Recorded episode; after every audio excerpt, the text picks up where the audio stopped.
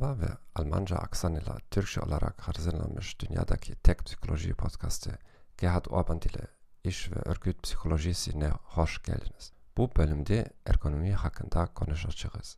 Uluslararası Ergonomi Derneği'nin tanımıyla başlayalım.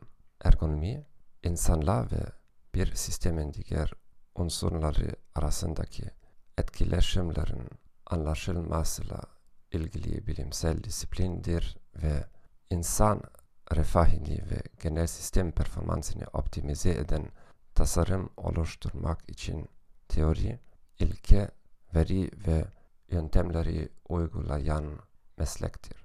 Geleneksel olarak ergonomi, iş yerinin insan vücudunun ihtiyaçlarıyla nasıl uyumlu hale getirileceğine odaklanır. Tipik problemler, sandalyelerin ve masaların tasarımı ve bir bilgisayarın önüne en iyi şekilde nasıl oturulacağıyla ilgili talimatlardır. Günümüzde temel görevler farklı tasarımların kullanılabilirliğini artırmaktır. Ekranların, web sitelerin, endüstriyel makinelerin veya uçakların kontrol panellerinin veya ev aletlerinin.